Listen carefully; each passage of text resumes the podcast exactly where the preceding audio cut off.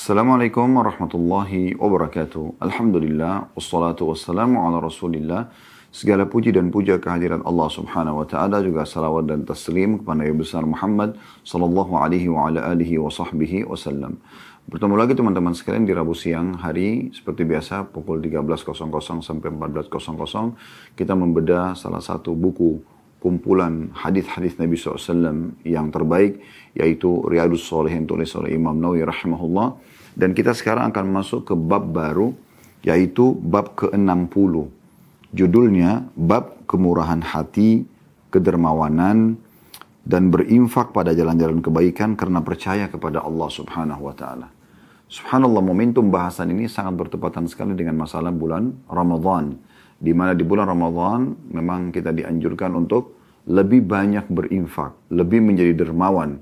Disebutkan dalam sebuah riwayat yang sahih bagaimana Nabi Shallallahu Alaihi Wasallam kana dan nas, orang yang sangat dermawan, ya, murah hati, mudah memberi, dan jarang atau bisa dikatakan tidak pernah menolak permintaan orang.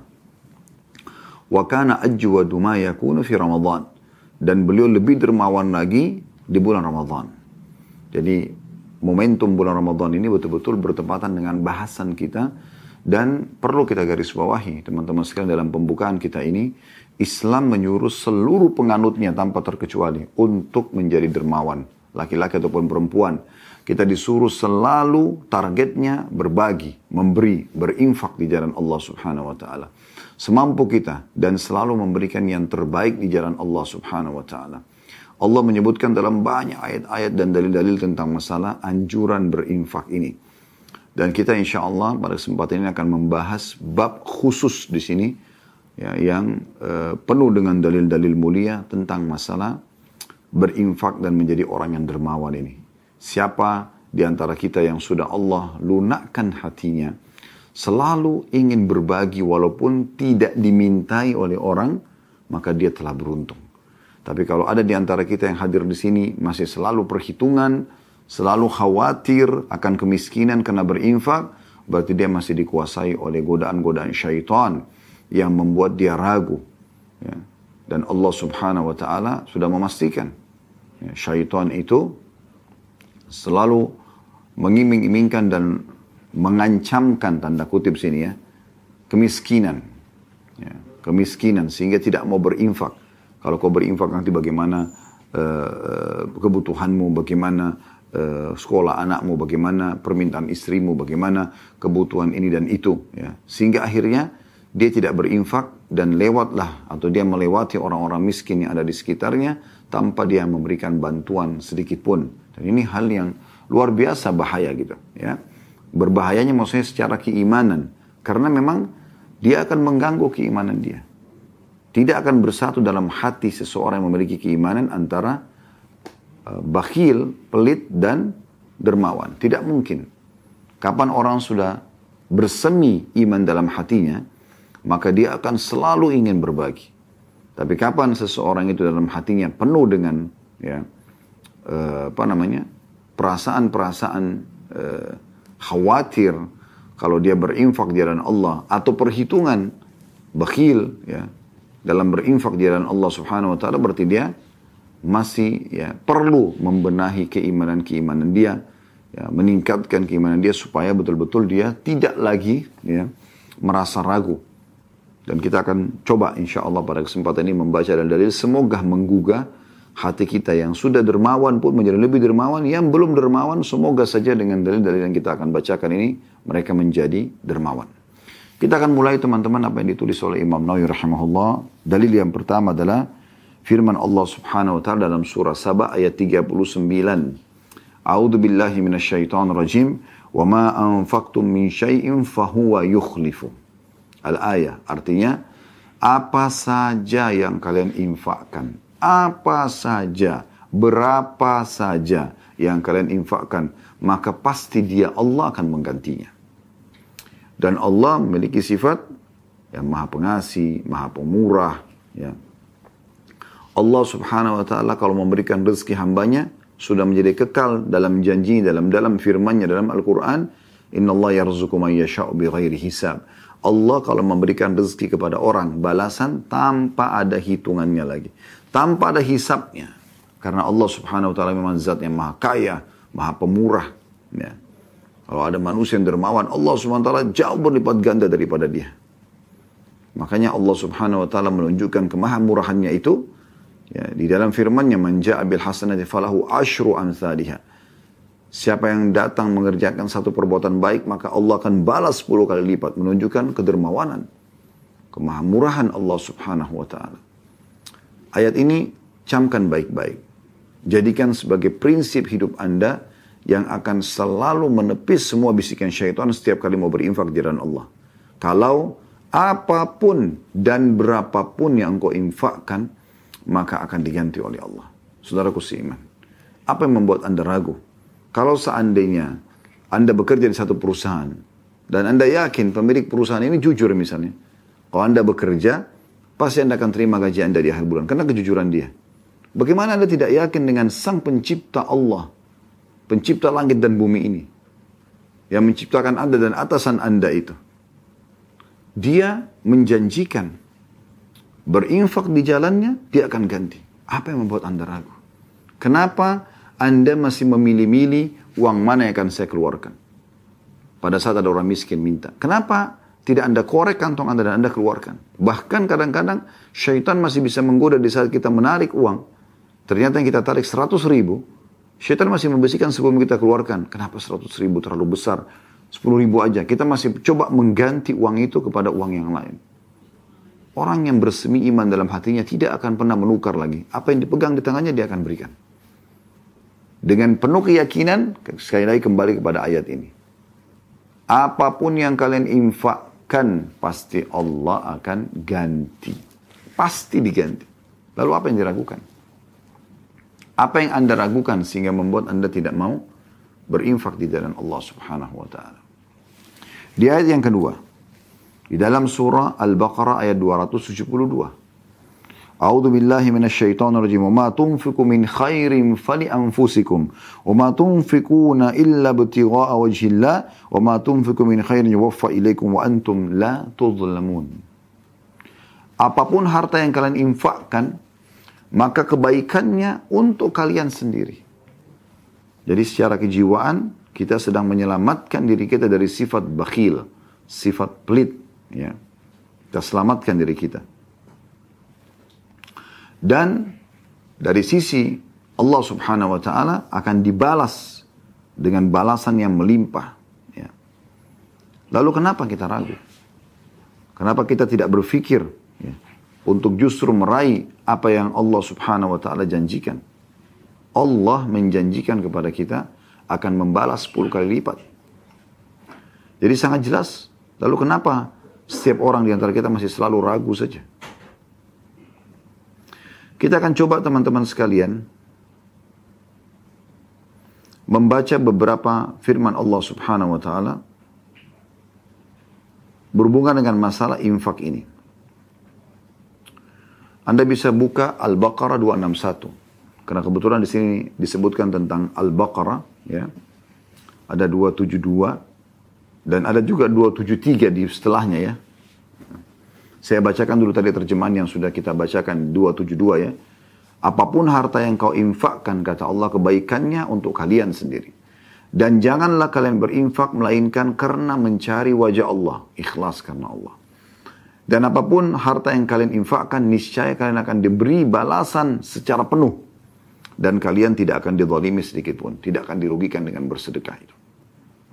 272. 273-nya Allah SWT mengatakan, وَمَا تُنْفِكُ مِنْ خَيْرٍ فَإِنَّ اللَّهَ بِهِ عَلِيمٌ Apapun harta yang baik yang kalian infakkan, ada perintah untuk menginfakkan harta terbaik yang kita miliki, maka sungguhnya Allah maha mengetahuinya.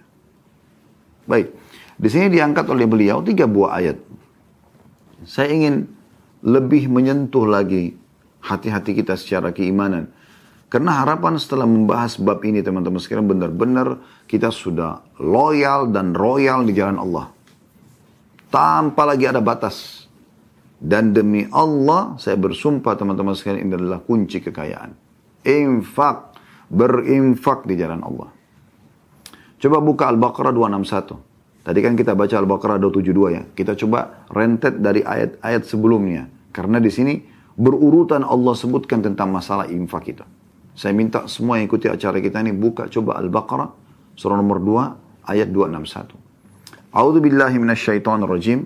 مثل الذين ينفقون أموالهم في سبيل الله كمثل حبة أنبتت سبع سنابل في كل سنبلة مئة حبة والله يضاعف لمن يشاء والله واسع عليم Perumpamaan nafkah yang dikeluarkan oleh orang-orang yang menafkahkan hartanya di jalan Allah adalah serupa dengan sebutir benih yang menumbuhkan tujuh butir.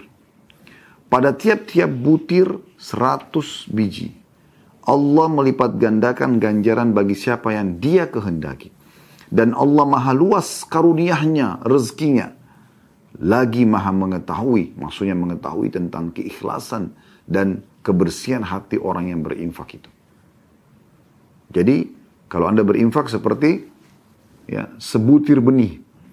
Sebutir benih itu akan menumbuhkan tujuh bulir. Dan di setiap bulir ada seratus biji. Anda bisa bayangkan. Berarti satu kali Anda berinfak berapapun besarnya. Mau seribu rupiah, sepuluh ribu rupiah, seratus ribu, satu juta, sepuluh juta, seratus juta, satu miliar, sepuluh miliar, satu triliun. Berapapun Anda infakkan. Antara Anda sama Tuhan Anda Allah SWT yang maha kaya. Allah maha mengetahui niat anda, keikhlasan anda. Dan Allah maha luas karunia yang ditutup dalam ayat ini ya. Maksudnya Allah akan balas engkau sesuai dengan kadar keikhlasan dan berapa besar engkau infakkan di jalan Allah. Satu ini Allah jadikan seperti satu benih. Ya, satu benih. Benih ini menumbuhkan tujuh bulir. Berarti satu jadi tujuh. Di setiap satu bulir ada 100 biji. Berarti 100 kali 7, 700. Artinya 700 kali lipat Allah ganti. 700 kali lipat. Siapa yang transaksi dengan Anda dapat 700 persen. Siapa? Teman-teman sekalian. Datangkan perusahaan yang paling hebat di dunia yang menjanjikan paling besar keuntungan Adakah yang janjikan Anda keuntungan 700%? Mustahil. Mustahil, teman-teman. 100% aja itu sudah bisa dicurigai perusahaannya. Anda masukkan 100 juta, dia akan kembalikan 100 juta juga. Di saat itu, kalau ada orang membuka peluang usaha 100 juta, kemudian bagi hasil per tahun Mungkin karena Allah bukain rezeki lalu kemudian menguntungkan akhirnya dia bisa memberikan 100 juta satu tahun itu beda. Ini janjinya adalah Allah memberikan di saat itu juga. Dalam bentuk pahala. Kalau dalam bentuk rezeki yang dibutuhkan di dunia Allah bisa kasih kesehatan, keturunan, pasangan yang baik, ya, segala macam hal. Di antara juga Allah bisa berikan harta. Ayat 262-nya, lanjutannya.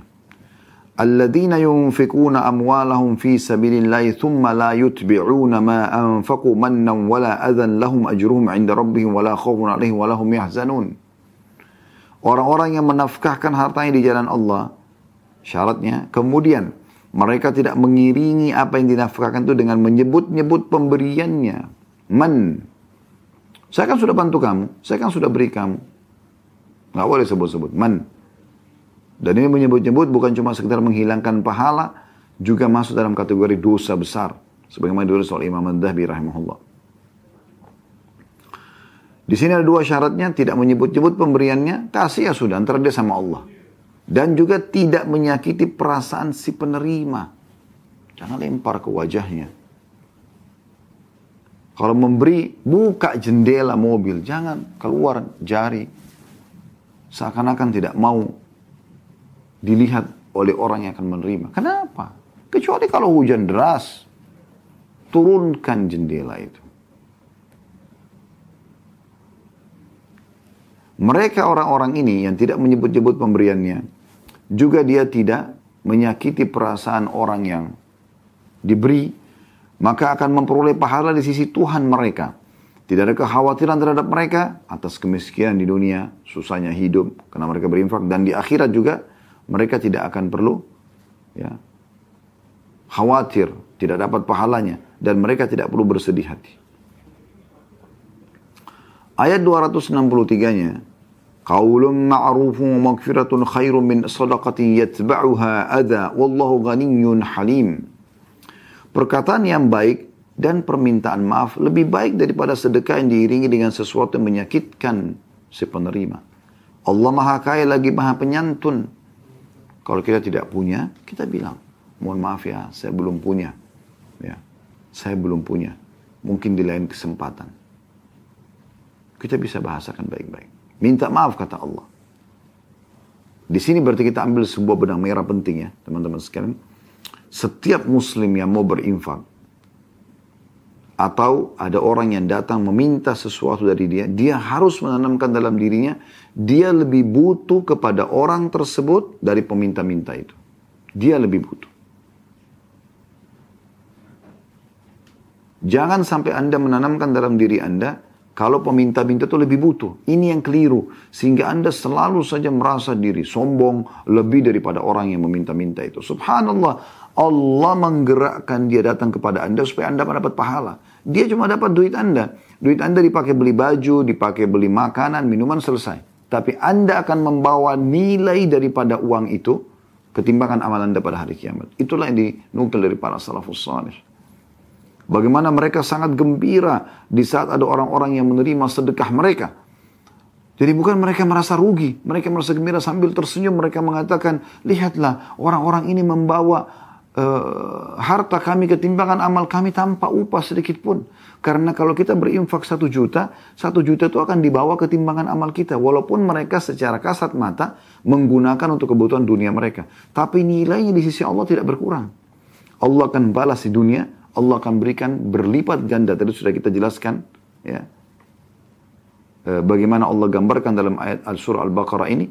Seperti satu benih yang mengeluarkan tujuh butir, tujuh bulir, dan satu bulir ada seratus biji. Kemudian Allah ingatkan di ayat 264-nya. Ya ayyuhalladzina amanu la tubtilu sadaqatikum bil manni wal adha kalladhi yunfiku malahu ria'an nasi wa la yu'minu billahi wal yawmil akhir. فمثله كمثل صفوان عليه تراب فأصاب وابل فتركه صلدا لا يقدرون على شيء مما كسبوا والله لا يهدي القوم الكافرين Hai orang-orang yang beriman, yang dipanggil yang punya keimanan dalam hatinya. Janganlah kamu menghilangkan pahala sedekahmu dengan menyebut-nyebutnya. Saya kan sudah kasih, saya kan begini dan begitu. Dan juga menyakiti perasaan si penerima. Allah ulangi lagi. Dua atau tiga ayat Allah ulangi, jangan sakiti mereka. Kalau tidak bisa, tidak ada sama sekali minta maaf. Karena mereka Allah datangkan untuk memberikan peluang pahala buat kita. Coba teman-teman jangan pernah lihat ada orang miskin lewat di depan kita. Minta atau tidak minta kecuali kita beri. Di situ Anda sudah betul-betul menyirami iman Anda dalam hati dengan air sejuk yang akan membuat dia tumbuh subur. Itu pasti. Kasih mereka. Tanpa minta pun Anda kasih. Selama Anda lihat kelihatan orang miskin. Banyak. Kata Allah subhanahu wa ta'ala saya ulangi, hai orang beriman, jangan kamu menghilangkan pahala sedekahmu dengan menyebut-nyebutnya dan menyakiti perasaan si penerima. Seperti orang yang menafkahkan hartanya hanya karena riak kepada manusia. Mau dipuji saja. Dan dia tidak beriman kepada Allah dan hari kemudian. Orang yang mau riak tidak beriman kepada Allah berarti. Karena tidak ingin balasan dari Allah kan. Maka perumpamaan orang-orang yang riak ini seperti batu yang licin. Di atasnya ada tanah. Kalau ada batu bulat, licin. Anda taburi tanah di atasnya. Ya. Kemudian batu itu ditimpa dengan hujan yang lebat. Lalu menjadi bersih dia dari tanah tadi. Karena tanahnya itu rapuh. Ya. Mereka tidak menguasai sesuatu pun dari apa yang mereka usahakan. Dan Allah tidak memberi petunjuk kepada orang-orang kafir. Ya. Ayat 265-nya. Masih beru ini semua masalah infak ya. Berurut 262, 263, 264, sekarang 265. ومثل الذين ينفقون أموالهم ابتغاء مرضات الله وتثبيتا من أنفسهم كمثل جنة كمثل جنة بربة أصابها وابل فآتت أكلها ضعفين فآتت أكلها ضعفين فإن لم يصبها وابل فطل والله بما تعملون بصير dan perumpamaan orang-orang yang membelanjakan atau menginfakkan hartanya karena mencari keridhaan Allah dan untuk keteguhan hati mereka seperti sebuah kebun yang terletak di daratan tinggi yang disiram ya, oleh hujan lebat. Maka kebun itu menghasilkan buahnya dua kali lipat. Ya, di sebuah tempat pegunungan yang tinggi, subur, ya, datang hujan lebat, hasilnya bisa dua kali lipat. Jika hujan ya, lebat tidak menyiraminya, maka hujan gerimis pun memadainya. Dan Allah maha melihat apa yang kamu perbuat. Jadi luar biasa. Saya ulangi terjemahnya. 265 Al-Baqarah. Dan perumpamaan orang-orang yang membelanjakan hartanya karena mencari keridhaan Allah. Dan untuk keteguhan hati mereka. Supaya iman mereka tambah kuat dalam hati. Seperti sebuah kebun yang terletak di daratan tinggi. Yang kalau disirami hujan lebat. Maka kebun itu akan menghasilkan dua kali lipat. Kalaupun hanya disirami dengan gerimis saja. Sudah memadai untuk menghasilkan buah. Dan Allah maha melihat apa yang kamu perbuat. Infak ini. Ya. Kemudian ayat 266-nya. Ayawaddu ahadukum an takuna lahu jannatu min nakhilin wa anabin tajri min tahti al-anharu lahu fiha min kulli thamarat. Lahu, lahu fiha min kulli thamarat wa asabahu al-kibaru wa lahu dhurriyatun du'afa. Wa lahu dhurriyatun du'afa fa asaba i'sarun fi Kadzalika yubayyinullahu lakumul ayati la'allakum tatafakkarun. Apakah ada salah seorang di antaramu yang ingin mempunyai kebun kurma dan anggur yang mengalir di bawahnya sungai-sungai? Lebat kebun-kebun kebunnya, banyak pohon-pohon dan ada sungai mengalir mata air sehingganya subur tanaman tersebut. Dia mempunyai dalam kebun itu segala macam buah-buahan. Kemudian datanglah masa tua pada orang itu, sedang dia mempunyai keturunan yang masih kecil-kecil, maka kebun itu ditiup angin keras yang mengandung api. Lalu terbakarlah. Demikianlah Allah menerangkan ayat-ayatnya agar kamu memikirkannya. Maksudnya kalian sibuk mengumpulkan harta numpuk-numpuk tidak mau berinfak. Katanya untuk masa depannya anak-anak, gitu kan? Ini Allah berikan perumpamaan seperti orang yang punya kebun subur, banyak sekali harta simpanannya itu. Jadi ibaratkan pohon-pohon itu harta simpanan. Air mengalir di bawahnya. Tapi pada saat dia tua, dia sudah ingin ini dibagi kepada anak-anaknya. Ya, pada saat dia meninggal, tiba-tiba Allah datangkan angin yang membawa api dan membakar semuanya. Sehingga tidak tertinggal sedikit pun. Ayat 267-nya. Ya ayuhalladzina amanu anfiku min tayyibati ma kasabtum mimma akhrajna lakum minal ard wa la tayammamul khabitha minhu tunfikuna wa lastum biakhidhihi illa an tugmidu fi wa'lamu anna Allah ghaniyyun hamid. Hai orang-orang beriman, nafkahkanlah di jalan Allah sebagian dari hasil usahamu yang baik-baik dan sebagian dari yang kami keluarkan dari bumi untuk kamu. Dan janganlah kamu memilih yang buruk-buruk lalu kamu menafkahkan daripadanya hasil panen yang buruk, uang yang kotor, ya, sisa-sisa makanan. Padahal kamu sendiri kalau menjadi orang yang meminta mengemis tidak mau mengambilnya melainkan dengan memincingkan mata terhadapnya. Kamu sendiri sebenarnya walaupun kau bukan pengemis misalnya. Apalagi kalau pengemis tidak mau minta, tidak mau ambil karena cuma, ya apa boleh buat, karena tidak ada lagi. Kalian sendiri tidak mau, kenapa kalian berikan kepada orang lain? Atau kalian sendiri sekarang di rumah kalian, bekas makanan itu kalian tidak mau makan. Pakaian itu karena sudah tua kalian tidak mau pakai. Uang itu karena sudah tua kalian tidak mau sentuh. Kenapa itu kalau kalian saya tidak mau kalian berikan kepada orang lain? Kata Allah. Dan ketahuilah bahwa Allah maha kaya. Allah bisa membalas sebenarnya apa yang kalian keluarkan. Dan maha terpuji. Allah tahu bagaimana menilai kebaikan orang. Saya ulangi, ini penting sekali. Hai orang-orang beriman. Al-Baqarah, surah nomor 2 ayat 267. Berurut ya. 262, 263, 264, 265, 266, sekarang 267. Hai orang-orang beriman. Keluarkan, nafkahkan di jalan Allah Sebagian dari hasil usahamu, bukan semuanya, keluarkan. Tapi yang baik-baik, yang terbaik. Ya. Dan sebagian yang kami keluarkan dari bumi. Kalian panen buah mangga, buah durian, buah rambutan. Bagi ke tetangga, bagi kepada kerabat, walaupun kecil, walaupun sedikit. Dan jangan kamu memilih yang buruk-buruk. Lalu kamu menafkahkan daripadanya. Padahal kamu sendiri tidak mau mengambilnya melainkan dengan memincingkan mata terhadapnya. Seperti orang yang nggak mau menerima gitu. Sebenarnya dia kita sendiri nggak mau gitu. Dan ketahuilah bahwasanya Allah Maha Kaya lagi Maha Terpuji. Coba mulai sekarang teman-teman belajar. Kalau Anda makan di satu restoran enak, beli porsi yang sama, nilai yang sama, kasih ke tukang parkir, kasih ke orang-orang miskin di jalan. Nah itu Anda berinfak yang terbaik. Jangan sisa-sisa makanan gitu. Walaupun boleh orang berinfak dengan sisa makanan. Misalnya daripada makanan itu dibuang, kita sudah kenyang dan masih bagus kita bisa kasih ke orang lain, orang-orang yang susah mungkin jalan, bisa saja. Gitu kan. Tapi kalau Anda mau lebih bagus, cari makanan yang masih sempurna dan sedekahkan. Apalagi di Ramadan seperti ini. 268-nya. Masih masalah ini lagi. Sedekah ini semua. Asyaitanu ya'idukumul faqra wa ya'murukum bil fahsya. Wallahu ya'idukum magfiratan minhu wa fadla. Wallahu wasi'un alim. Syaitan itu selalu menakut-nakuti kalian dengan kemiskinan dan menyuruh kalian berbuat kikir. Kejahatan sini terjemahnya kikir. Ya. Sedang Allah menjanjikan untukmu dengan berinfak itu ampunan darinya dan karunia balasan rezeki. Dan Allah maha luas karunia lagi maha mengetahui. Perhatikan, saya terus ulangi terjemahnya. Syaitan, dari semua bisikan tidak mau berinfak, ya, perhitungan-perhitungan di jalan Allah, syaitan, syaitan kata Allah, menjanjikan atau menakut-nakutimu kamu, menakut-nakuti kamu dengan kemiskinan. Kalau kau keluarkan nanti kau mau apa? Kau kan butuh modal usaha, kau kan begini dan begitu. Subhanallah, ditanamkan itu oleh syaitan. Sampai waktu ditanya kepada Nabi SAW dalam sebuah hadis nanti akan kita pelajari ya.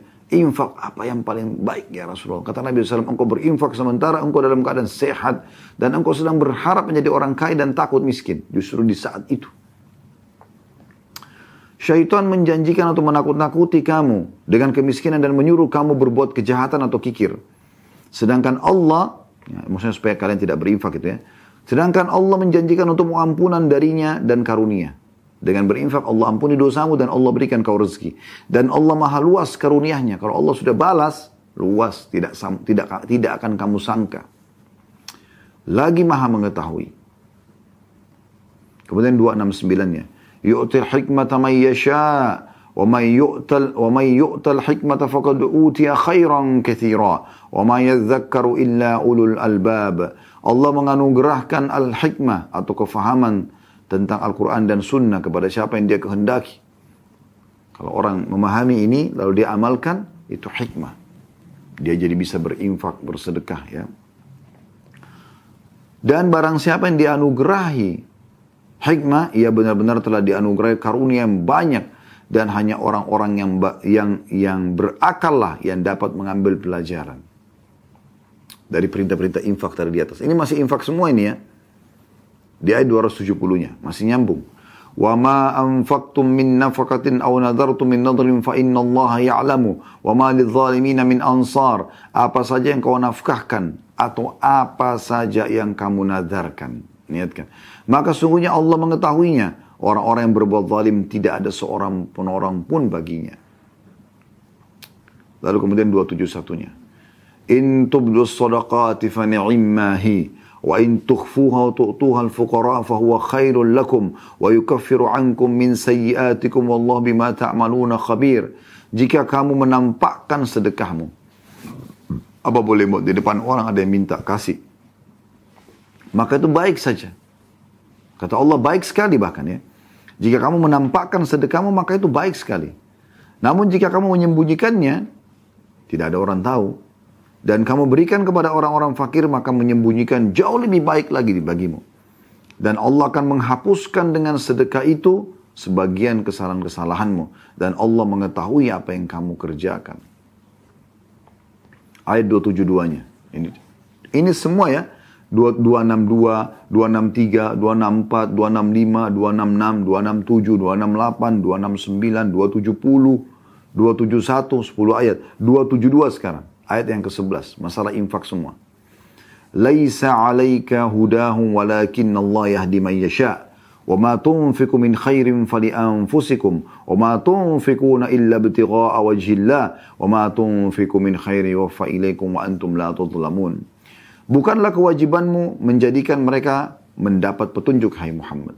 Nabi Muhammad SAW tugasnya menyampaikan saja agama. Mereka terima. Alhamdulillah. Mereka tidak terima, tidak ada masalah. Akan tapi Allah lah yang memberi petunjuk pada siapa yang dia kehendaki. Jadi kita cuma bisa ingatkan. Kalau Allah berikan petunjuk, dia bisa terima. Kalau tidak, ya sudah gitu. Dan apa saja harta yang baik yang kamu nafkahkan. Selalu Allah bilang harta yang baik. Bukan harta bekas, harta sisa, harta yang tidak diinginkan. Ya. Harta yang baik ya. dan apa saja, berapa saja harta baik yang kamu nafkahkan di jalan Allah, maka pahalanya untuk kamu sendiri.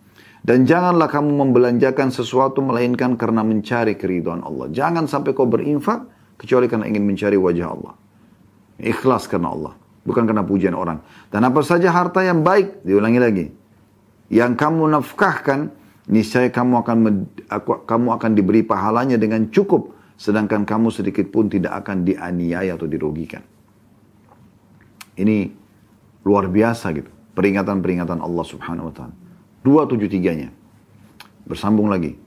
للفقراء الذين أحصروا في سبيل الله لا يستطيعون ضربا في الأرض يحسبهم الجاهل أغنياء من التعفف يحسبهم الجاهل يحسبهم الجاهل أغنياء من التعفف تعرفهم بسيماهم لا يسألون الناس إلحافا وما تنفق من خير فإن الله به عليم Berinfaklah kepada orang-orang fakir yang terikat. Maksudnya orang yang sedang berjihad di jalan Allah butuh di jalan Allah. Mereka tidak dapat berusaha di muka bumi. Mereka susah. Orang yang tidak tahu menyangka mereka orang kaya karena mereka memelihara diri dari minta-minta. Kamu kenal mereka dengan melihat sifat-sifat mereka. Mereka tidak meminta kepada orang secara mendesak. Dan apa saja harta baik yang kamu nafkahkan di jalan Allah, maka sesungguhnya Allah maha mengetahui. Jadi di sini kita kalau berinfak Allah SWT sebutkan, berikan Terutama kepada orang-orang yang tidak sibuk minta. Kejar mereka. Kasih mereka gitu. Ya. Mereka itu justru orang yang paling layak untuk kita bantu. Ada orang-orang begitu subhanallah, tidak minta. Bahkan kadang-kadang kalau kita kasih dia nolak. Padahal dia susah. Orang seperti ini mulia. Atau Anda temukan ada banyak ya penjual-penjual asongan, penjual-penjual ya kaki gigi kaki lima. Mereka mau hidup mulia, mereka tidak mau mengemis. Mereka menjual, walaupun cuma menjual gorengan, kue. Keuntungannya kecil, tapi mereka mau hidup mulia. Mereka sibuk dari pagi menyiapkan kebutuhannya, lalu mereka jual di siang hari, di sore hari, di malam hari. Ayat 274-nya masih berlanjut nih masalah sedekah. Alladzina yunfikuna amwalahum bil-laili wan-nahari sirran wa alaniyah sirran wa alaniyatan falahum ajrum inda rabbihim wala khawfun alaihim yahzanun. Orang-orang yang menafkahkan hartanya di malam dan di siang hari. Berarti kita disuruh sepanjang hari. Terus pagi, siang, sore, malam infakkan terus, sedekahkan. Dan lebih afdal orang yang sengaja keluar mencari orang miskin daripada orang yang menunggu dia diminta. Kalau orang nunggu dia diminta, dia kalau orang minta dia kasih itu baik. Tapi yang luar biasa, yang super di sini justru ya yang terbaik justru dia memberi sebelum dia diminta. Dan dia bisa mengenal sebenarnya kita bisa melihat orang ini butuh atau tidak. Kelihatan sekali. Di pinggir-pinggir jalan dorong gerobak miskin tidur di pinggir jalan banyak melimpah. Ya. di Indonesia banyak apalagi kalau di, di Jakarta di Jabodetabek masya Allah. Terbuka pintu surga buat anda terbuka pahala besar buat anda terbuka pintu-pintu untuk menjadi orang kaya dengan berinfak kepada mereka. Terlalu banyak di Ramadan begini Anda keluar, siang hari begini Anda temukan penuh di pinggir-pinggir jalan. Orang butuh minta. Kata Allah SWT, orang-orang yang menafkahkan hartanya di malam dan di siang hari secara tersembunyi dan terang-terangan, maka mereka mendapat pahala di sisi Tuhannya. Tidak ada kekhawatiran terhadap mereka dan tidak pula mereka bersedih hati. Jadi Allah Subhanahu wa taala terus menekankan tentang masalah infak, infak, infak, infak ya. Ini luar biasa. Dan masih banyak ayat-ayat lain tentang masalah sedekah, masih banyak. Baik, kita akan bacakan hadis yang ditulis oleh Imam Nawawi rahimahullah. Hadis pertama dalam bab ke-60 ini nomor 549 dari awal belajar. Berbunyi dari Ibnu Mas'ud radhiyallahu anhum dari Nabi sallallahu alaihi wasallam beliau bersabda, "La hasada illa fitnatain. Rajulun atahu Allahu malan fasallatahu ala halakati fil haqq." wa rajulun atahu Allahu hikmah fa huwa yaqdi. Tidak ada hasad, tidak boleh orang rasa iri kecuali terhadap dua perkara, dua keadaan yaitu seseorang yang diberi harta oleh Allah kemudian dia sibuk menghabiskannya untuk berinfak dalam kebenaran. Makna kebenaran dan putar nomor 455 di bawah, yaitu dalam usaha mendekatkan diri dan taat kepada Allah. Dan seseorang yang diberi hikmah, ini golongan yang kedua, yang Allah berikan ilmu agama, faham Al-Quran dan Sunnah, oleh Allah, dan seseorang diberikan hikmah oleh Allah, lalu dia memutuskan dengannya dan mengajarkannya. Hadis riwayat Bukhari dan Muslim. Ya, artinya, hendaklah seseorang tidak dihasadi kecuali oleh salah satu dari dua nikmat ini. Kita coba kasih penjelasan global dulu. Hasad atau iri kan tidak boleh dalam Islam. Tidak boleh dalam Islam. Terutama kalau Anda berharap nikmat itu hilang dari dia.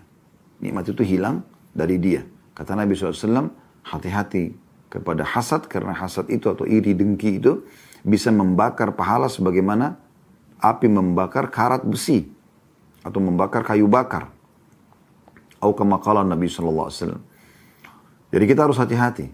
Tetapi kalau anda gipta, gipta itu berharap Allah memberikan sesuatu yang anda lihat ada kelebihan pada orang lain, Allah berikan juga pada anda, tapi tak, tidak berharap hilang dari dia. Terutama pada dua hal ini difokuskan, kita selalu merasa ingin gipta, ingin cemburu kepada dia, kenapa dia bisa, tapi tidak berharap hilang dari dia, dan kita berharap kita bisa seperti dia atau lebih, yaitu dua golongan. Yang pertama yang Allah berikan harta melimpah, tapi bukan dia bermewah-mewahan, sibuk dengan banyak rumah, banyak mobil, banyak tanah, banyak perusahaan, bukan. Sibuk nginfakkan hartanya. Terus dia bersedekah. Ini Anda boleh cemburu dengan dia. Atau orang yang Allah karunia ilmu agama yang luas, dia sibuk mengajar. Tiap hari ta'lim aja terus, ngajar orang terus. Sibuk. Nah dua ini boleh Anda cemburui. Tapi tidak berharap hilang dari mereka. Anda hanya berharap supaya ya, Anda bisa seperti mereka. Baik, kita masuk ke golongan pertama. Kita langsung ambil faedah yang pertama, yaitu tidak boleh ha, tidak boleh orang cemburu ya, atau iri dengki kecuali dalam bab gipta. Gipta itu artinya berharap ya, nikmat yang ada pada seseorang diberikan juga pada kita tapi tidak berharap hilang dari dia. Ya. Kalau anda berharap hilang dari dia itu namanya iri dengki yang haram atau dikenal dengan hasad yang haram. Pelajaran yang kedua adalah golongan pertama yang boleh anda gipta.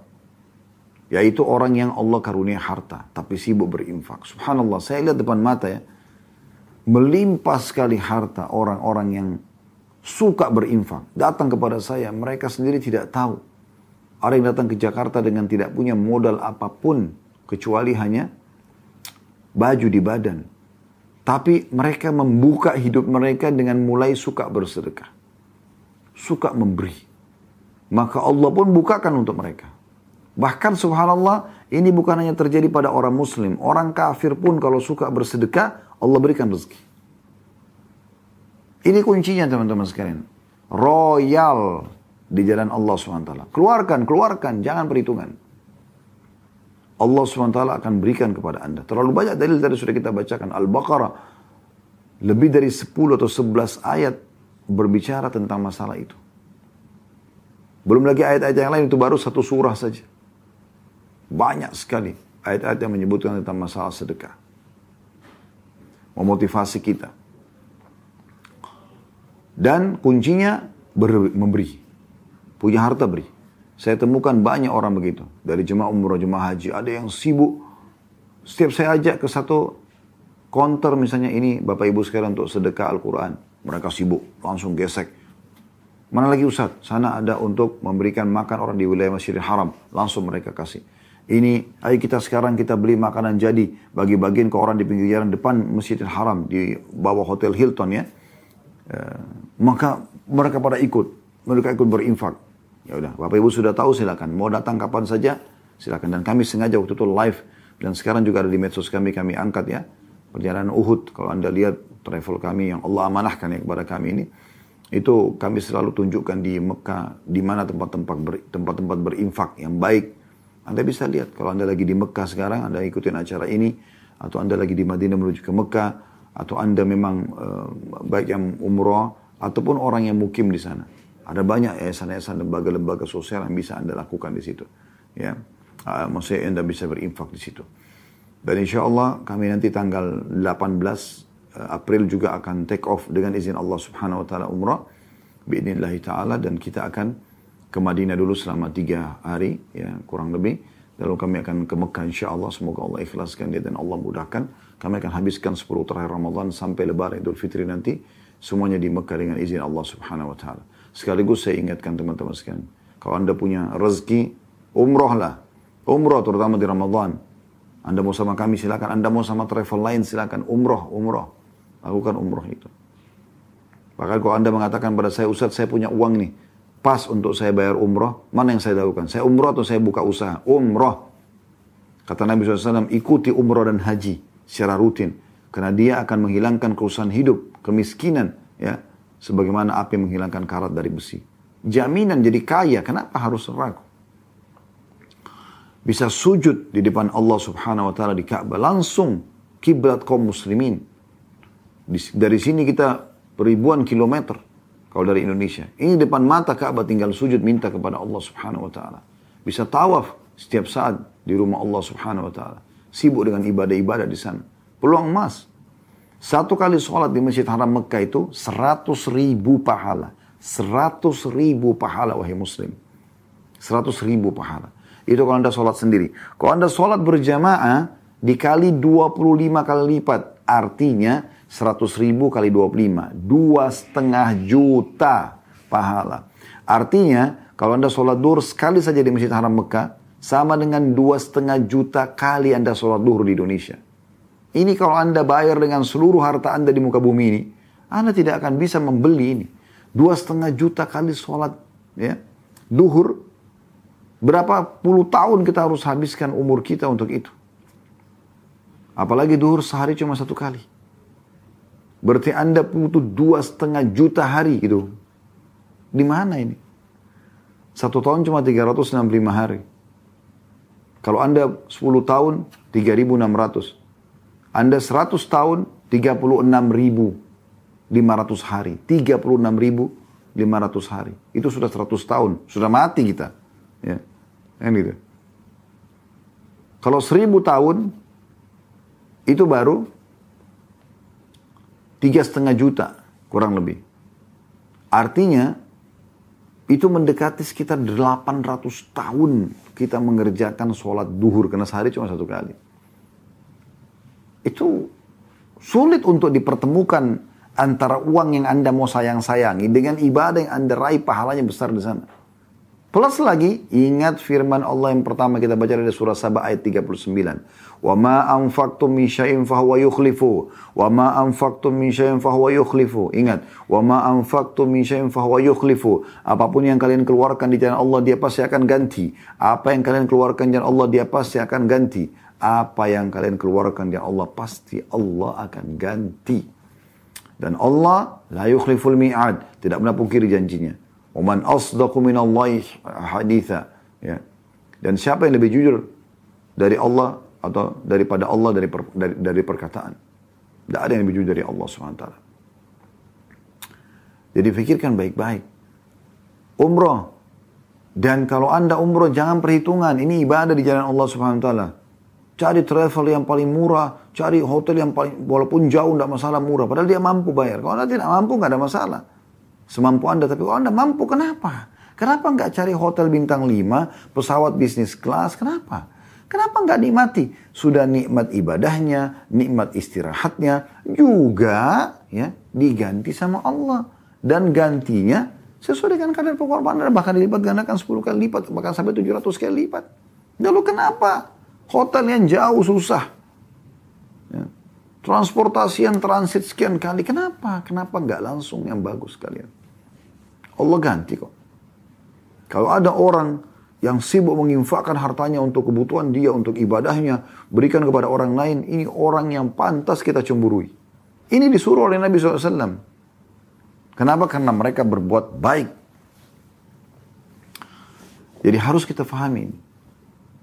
Bagi anda yang belum Allah karunia harta, Anda masih bisa meraih kesempatan itu. Bagaimana? Sesuai dengan hadis Nabi SAW, manusia ada empat tingkatan. Ada orang yang Allah karuniai ilmu dan harta.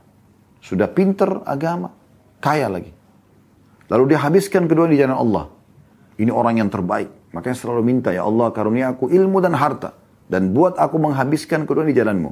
Yang kedua, Allah karuniai ilmu, tapi nggak punya harta. Dia pintar agama, tapi miskin. Cuma apa yang terjadi Nabi SAW bilang, dia berkata, Ya Allah, andai saja engkau memberikan aku seperti engkau berikan golongan yang pertama tadi. Ini yang kedua berkata, ya apa yang kau berikan kepada yang pertama, yang punya harta dan ilmu. Maka aku akan buat yang sama. Aku juga akan umroh, akan haji, akan bangun masjid, akan bangun rumah anak yatim, bantu kerabat, dan dan segala macam. Maka kata Nabi SAW, fahuma fi ajri sawa. Mereka berdua pahalanya sama. Jadi orang yang benar-benar tidak punya, tapi kalau Allah kasih dia mau lakukan, Allah akan kasih pahala yang sama. Golongan ketiga, ini buruk. Allah kasih harta tapi tidak punya ilmu agama. Gak mau belajar-belajar ini. Bodoh terus dalam ilmu agama. Ini masalah ini. Ya. Sehingga akhirnya, ya, dia kaya raya, dia hanya habisin maksiat Datang golongan keempat yang paling buruk. Yaitu orang yang Allah tidak karunia harta, tidak karunia ilmu. Sudah bodoh miskin. Tapi dia bukan contohin kelompok kedua dan kelompok pertama. Yang dia, bukan kedua dan pertama. Yang dia kelompok, contohnya kelompok ketiga. Yang kaya raya tapi maksiat. Dia mengatakan kalau seandainya saya punya harta seperti fulan, orang yang ketiga nih. Saya akan buat yang sama. Bangun diskotik juga, segala macam buat maksiat. Maka kata Nabi SAW, Fahuma fi wazri sawa. Ini sama dosanya ini sudah super bodoh ini. Sudah susah hidupnya, panen dosa seperti orang ahli maksiat ngapain? Ya, infakkan, infakkan. Dan selalu minta sama Allah dikarunia harta diamanahkan. Saat Ibn Ubadah anu jadi kaya rayanya sahabat dan suka sekali berinfak sampai dia mengatakan ya Allah muliakan aku dengan berikan aku kekayaan dan aku sibuk berinfak di jalan Allah dan Allah kasih dia. Tiap hari dia sama anaknya dia panggil namanya Qais radhiyallahu anhu sahabat Nabi juga. Ini gudang harta ayah. Habiskan, infakkan jalan Allah. Terus mereka sibuk infakkan. Dan tidak pernah kosong gudangnya. Butuh keimanan. Ingat, yang membuat anda takut hanya syaitan. Dan syaitan wajib dilawan. Ini penting. Yang kedua yang kita boleh cemburu, yaitu yang Allah karunia ilmu. Masya Allah, ditanya ayat ini dia tahu, di surah ini dia hafal, bacaannya benar, tahu tafsirnya, tahu perkataan para ulama, tanya hadis dia faham, tanya sirah Nabi dia tahu, tanya fikih dia tahu, dia faham semua. Sibuk dia, ngajar ini, ngajar, murid-muridnya banyak di sana sini. Ini kita boleh cemburu dengan dia. Ya Allah, kita minta, berikan aku ilmu seperti dia. Gitu. Bukan mustahil kita, Allah kabulkan dan Allah kasih kita seperti dia.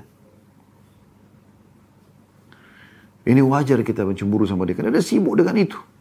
Dia sibuk dengan ilmunya. Berapa banyak orang yang sudah menjadi baik karena ilmu yang dia sampaikan. Dan Nabi SAW sudah mengatakan.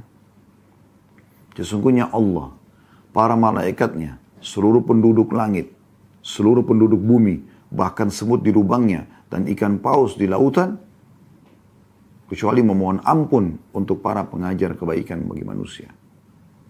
Kita targetkan itu. Makanya para sahabat Nabi Ridwanullah alim sibuk dengan itu. Bagaimana mereka menyibukkan diri terus ya, dengan mengajar, mempelajari agama ini dan terus mengajarkan kepada orang lain. Hidupnya itu sampai dia meninggal. Ada satu orang di Saudi, sangat tua udah. Orang ini kebetulan mampir di Masjidil Haram di Mekah ada satu halaka ulama, dia duduk di situ. Kemudian dia dengarkan salah satu hadis yang disebutkan oleh alim ulama di dalam majlisnya di Masjid Haram itu. Hadis Nabi SAW yang mulia. Kalimatani khafifatani ala lisan. Dua kalimat yang sangat ringan di lidah. Habibatani ila rahman. Dicintai oleh Allah. Takilatani fil mizan. Berat di timbangan amal hari kiamat. Subhanallahi wa bihamdi. Subhanallahil azim. Dua kalimat ini. Subhanallahi wa bihamdi. Subhanallahil azim. Maha suci Allah dan segala puji baginya dan maha suci Allah ya, yang maha agung. Maka apa terjadi? Orang ini bukan orang faham agama sebenarnya. Dia hanya suka perbaik-baikin rumah, ya, seorang tukang gitu. Tapi dia dengan hadis ini dia ingin Maka setiap kali dia ketemu temannya dia sampaikan. Kalimat tani, khafifatani al lisan. Dua kalimat yang ringan di lidah. Dia sampaikan. Dia masuk rumah sakit dia sampaikan. Ketemu tangga dia sampaikan. Kumpul sama majelis-majelis sama teman-temannya disampaikan. Semua disampaikan. Sampai dia mau wafat. Masuk rumah sakit orang ini. Ditemukan waktu ajalnya mau datang dia masih mengucapkan. Rasulullah SAW bersabda kalimatani khafifatani al lisan. Dua kalimat yang ringan di lidah. Ya. Habibatani ila Rahman dicintai oleh Allah yang Maha Pengasih. Sakilatani fil mizan berat di timbangan pada hari kiamat. Subhanallah wa bihamdi subhanallah azim. Lalu dia meninggal. Allah tutup hidupnya dengan ilmu. Padahal cuma sebuah hadis. Bagaimana dengan hadis yang sekian banyak? Ingin mungkin yang ikuti acara kita Masya Allah ribuan. Anda dengarkan kisah orang ini kan. Orang ini tidak pernah berpikir teman-teman. Dia di Saudi. Di sebuah pedalaman kecil. Dia sudah meninggal sekarang rahimahullah. Bahkan namanya pun kami tidak tahu ini disampaikan oleh para da'i di Saudi tentang kisahnya. Tapi dia tidak pernah berpikir kalau kita akan bahas di siang ini di Indonesia ribuan kilometer dari Saudi dan Anda mendengarkan semua kisahnya. Mungkin kita termotivasi akhirnya juga oh ternyata kita dengarkan sesuatu kita sampaikan karena dia dia juga panen pahala terus. Begitu luar biasanya ilmu itu. Ilmu itu mahal. Lebih mahal daripada harta yang Anda berikan kepada orang, makanan yang Anda berikan kepada orang. Oleh karena itu belajar teman-teman sekalian. Biayai para penuntut ilmu, biayai para dai dan ulama, Anda panen pahala mereka. Beasiswakan teman-teman para penghafal Quran, santri-santri di pesantren, sibuk bayar mereka itu, kejar. Datang pesan pesantren, datang ke Islamic Boarding School, ada nggak di sini orang yang berprestasi? Saya mau nanggung SPP-nya setiap bulan, bayar. Sekolahkan mereka, kuliahkan mereka. Yang sudah S1, biayai mereka ke S2 dan S3. Kejar pahala. Dia sibuk nanti mengajarkan kalau Allah, kalau Rasul Anda panen pahalanya. Selain Anda juga belajar tentunya. Didik anak-anak Anda agama. Supaya mereka akan menjadi amal jariah buat kita. Sekarang saya ceramah depan Anda menyampaikan beberapa hadis dan ayat-ayat Al-Quran yang Allah amanahkan kepada kami ini. Orang tua kami di kuburan sekarang panen pahalanya. Ibu saya meninggal dari 40 tahun yang lalu. Ya. Beliau meninggal, saya lahir tahun 75, beliau meninggal tahun 79. Kurang lebih 41 tahun yang lalu. Beliau meninggal dunia, rahimahullah. Ya. Saya masih umur 2 tahunan waktu itu. 4 tahunan umur saya. Tapi beliau panen terus pahala ini. Sampai berapapun umur Allah berikan kepada saya. Anda dengarkan juga Ibu saya tidak kenal Anda, tapi beliau panen pahalanya. Ayah saya baru meninggal tahun lalu, beliau panen pahala semua ini. Begitu luar biasa. Didik anak-anak Anda dalam agama. Mungkin awalnya mereka malas, paksakan mereka, didik mereka. Nanti mereka akan tahu nilainya. Ini penting sekali. Ini hadis yang kita pelajari pada kesempatan ini.